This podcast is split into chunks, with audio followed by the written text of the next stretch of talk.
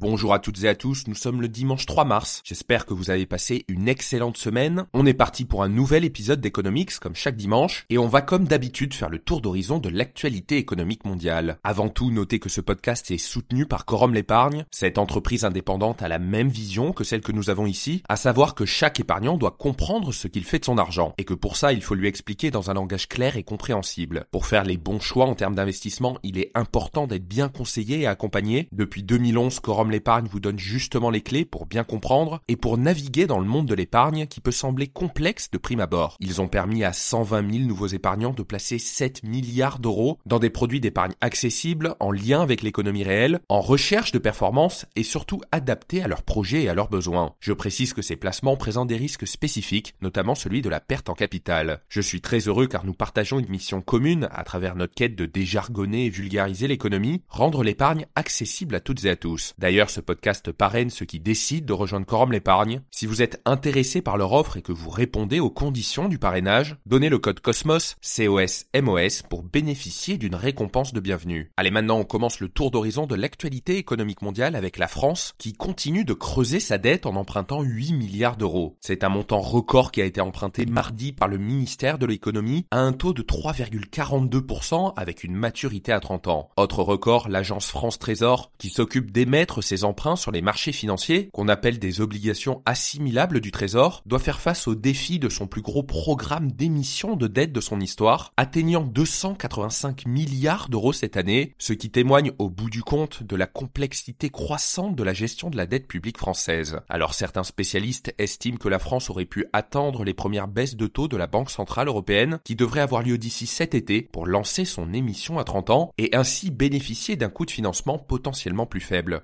Décision révèle inévitablement une nécessité de la France de répondre aux besoins urgents actuels de financement tout en tenant compte des évolutions à venir. Plus globalement, cet emprunt vient rajouter une couche à la dette française qui dépasse les 3000 milliards d'euros, soit 119% du PIB français. Seuls 6 pays européens affichent une dette publique supérieure à 100% de leur PIB, avec un ratio atteignant 166,5%. La Grèce détient de loin le plus fort taux d'endettement de l'Union européenne, devant l'Italie à 140,6%, l'Espagne à 109,8% ou encore la Belgique à 108% et le Portugal à 107,5%. Plus globalement, la dette publique s'établit en moyenne à 82,6% du PIB dans l'Union européenne. Pour la deuxième actualité, on s'intéresse au Qatar qui va investir plus de 10 milliards d'euros en France. Déjà présent dans le sport, notamment avec le PSG, mais aussi dans le luxe et dans l'immobilier, le Qatar est propriétaire du Printemps Haussmann, de grands hôtels comme le Royal Monceau, le président français Emmanuel Macron et l'émir du Qatar, Tamim Ben Hamad Al Thani, ont signé mardi un accord portant sur des engagements d'investissement qatari à hauteur de 10 milliards d'euros dans l'économie française à l'horizon 2030. Alors cette somme colossale se répercute dans des secteurs clés comme la transition énergétique, les semi-conducteurs, l'aérospatiale, l'intelligence artificielle, le numérique, la santé ou encore les industries de la culture. Plus globalement, la France est le deuxième pays européen où le Qatar investit le plus, juste derrière l'Allemagne. De son côté, la France est le premier investisseur européen au Qatar avec 9 milliards de dollars investis dans l'énergie, l'aéronautique, les infrastructures ou le tourisme et plus de 120 entreprises françaises sont implantées au Qatar. Par ailleurs, l'émir du Qatar était en France cette semaine également pour discuter de la situation à Gaza. Dans ce cadre, les deux pays ont signé une déclaration d'intention en matière de coopération humanitaire, dont un engagement conjoint de 200 millions d'euros en faveur des Palestiniens. Après les discussions économiques et politiques, un dîner d'État a eu lieu à l'Élysée en compagnie de personnalités politiques du monde du sport, de l'économie ou encore de la culture. Typiquement, le capitaine de l'équipe de France de football et attaquant vedette du PSG, Kylian Mbappé, et le président du club parisien, l'homme d'affaires Nasser El-Khelafi, ont notamment été conviés. L'ancien président Nicolas Sarkozy, l'ancien ministre Jack Lang ou encore l'homme d'affaires Xavier Niel étaient également présents. Pour la troisième actualité, on reste en France avec Bruno Le Maire qui a décidé de retirer 904 millions d'euros au budget de l'enseignement supérieur et de la recherche, alors que le budget de ce ministère, divisé par le nombre d'étudiants en France, a déjà baissé de 15% depuis 2017. Le ministre de l'économie a annoncé vouloir réaliser 10 milliards d'euros d'économies pour réduire le déficit public qui a explosé ces dernières années et certains ministères haussent le ton face à ces coupes budgétaires, notamment celui de l'enseignement supérieur et de la recherche. Boris Gralac, secrétaire général du SNCS-FSU, qui est le syndicat des chercheurs scientifiques, reproche notamment au gouvernement, en particulier Emmanuel Macron, je cite, que la recherche était importante, qu'ils allaient rattraper les investissements dans la recherche, mais que dans les faits, ce sont des coupes budgétaires énormes. En fait, sur les 904 millions d'euros de budget retirés à l'enseignement l'enseignement supérieur et à la recherche, il y a 380 millions d'euros en moins pour les organismes de recherche. Il y a 380, alors que les établissements supérieurs s'inquiètent de ces coupes budgétaires, d'autres ministères sont aussi largement touchés. Le budget alloué à la transition écologique se réduit drastiquement avec une révision en baisse d'un milliard d'euros de l'enveloppe d'aide pour mieux chauffer et mieux isoler les logements, ma prime rénove. Par ailleurs, la catégorie travail et emploi se voit enlever 1,1 milliard d'euros de budget, l'enseignement scolaire est concerné par 690 millions d'euros de crédits annulés, l'aide publique au développement est rabotée de 740 millions d'euros, l'aide à l'accès au logement perd 300 millions d'euros, la culture 200 millions, la police nationale 134 millions, l'administration pénitentiaire quelques 118 millions et enfin la défense 105 millions. Pour la quatrième actualité, on s'intéresse à l'allocution de la présidente de la Commission européenne, Ursula von der Leyen, lors d'un discours devant le Parlement européen à Strasbourg ce mercredi. Elle a expliqué, je cite, Une guerre en Europe n'est pas impossible et nous devrions y être préparés. S'exprimant sur la guerre en Ukraine, elle a insisté sur le nécessaire renforcement de la souveraineté européenne qui consiste, je cite, à assumer nous-mêmes la responsabilité de ce qui est vital, voire existentiel pour nous. De son côté, Thierry Breton, le commissaire au marché intérieur, a jugé que, je cite, l'Europe doit prendre en main sa propre sécurité qui ne peut pas dépendre des résultats des élections chez nos alliés tous les quatre ans en faisant naturellement référence aux États-Unis. Il a également expliqué, je cite, nous devons changer de paradigme et passer en mode économie de guerre. Cela veut dire aussi que les industriels européens de la défense doivent prendre plus de risques pour augmenter leurs moyens de production. Plus globalement, la majeure partie des 27 pays de l'Union européenne dépensent entre 1% et 2% de leur PIB dans le domaine militaire. Dans l'Union européenne, 10 pays seulement ont réservé à la défense un montant au moins égal à 2% de leur PIB en 2023. Parmi eux, on retrouve la Pologne à 3,9%, la Grèce à 3%, l'Estonie à 2,7% ou encore la Finlande et la Lituanie à 2,5%. Viennent ensuite la Hongrie et la Roumanie à 2,4%, la Lettonie à 2,3% ainsi que Chypre et la Slovaquie à 2%. La France, elle, consacre l'équivalent de 1,9% de son PIB à la défense mais prévoit de porter cette part à 2% d'ici à 2025. De manière générale, les budgets militaires sont en augmentation dans l'UE en réaction à la menace russe après l'invasion de l'Ukraine en février 2022. Pour la dernière actualité, on s'intéresse au Bitcoin qui se rapproche de son sommet historique de 69 000 dollars. En gravitant autour des 62 000 dollars actuellement, le Bitcoin a augmenté de 43% en février et désormais 97% des détenteurs de Bitcoin se retrouvent en positif sur leur investissement. Cette tendance s'explique naturellement par le lancement de produits boursiers appelés ETF Bitcoin Spot aux États-Unis qui permettent à n'importe quel investisseur de s'exposer en direct au Bitcoin en bourse. L'ETF Bitcoin de BlackRock, le plus gros fonds d'investissement au monde, a collecté plus de 10 milliards de dollars auprès d'investisseurs en seulement 7 semaines. Désormais, le Bitcoin n'est plus qu'à 7000 dollars de battre son record historique de 69 000 dollars atteint en novembre 2021. Plus globalement, le Bitcoin est bien aidé par un contexte macroéconomique de plus en plus favorable pour les actifs risqués comme les crypto-monnaies et les actions, étant donné que les banques centrales, notamment la BCE en Europe et la Fed aux États-Unis, prévoient de baisser leur taux d'intérêt directeur cette année, ce qui a été historiquement favorable pour ce type d'actifs. Par ailleurs, beaucoup d'investisseurs spéculent également avant un événement particulier pour le Bitcoin. En fait, tous les 4 ans, le nombre de Bitcoins qui sont créés à chaque bloc de transaction est divisé par deux. Actuellement, 6,25 Bitcoins sont émis à chaque bloc, donc environ toutes les 10 minutes, mais en avril de cette année, cet événement appelé halving va avoir lieu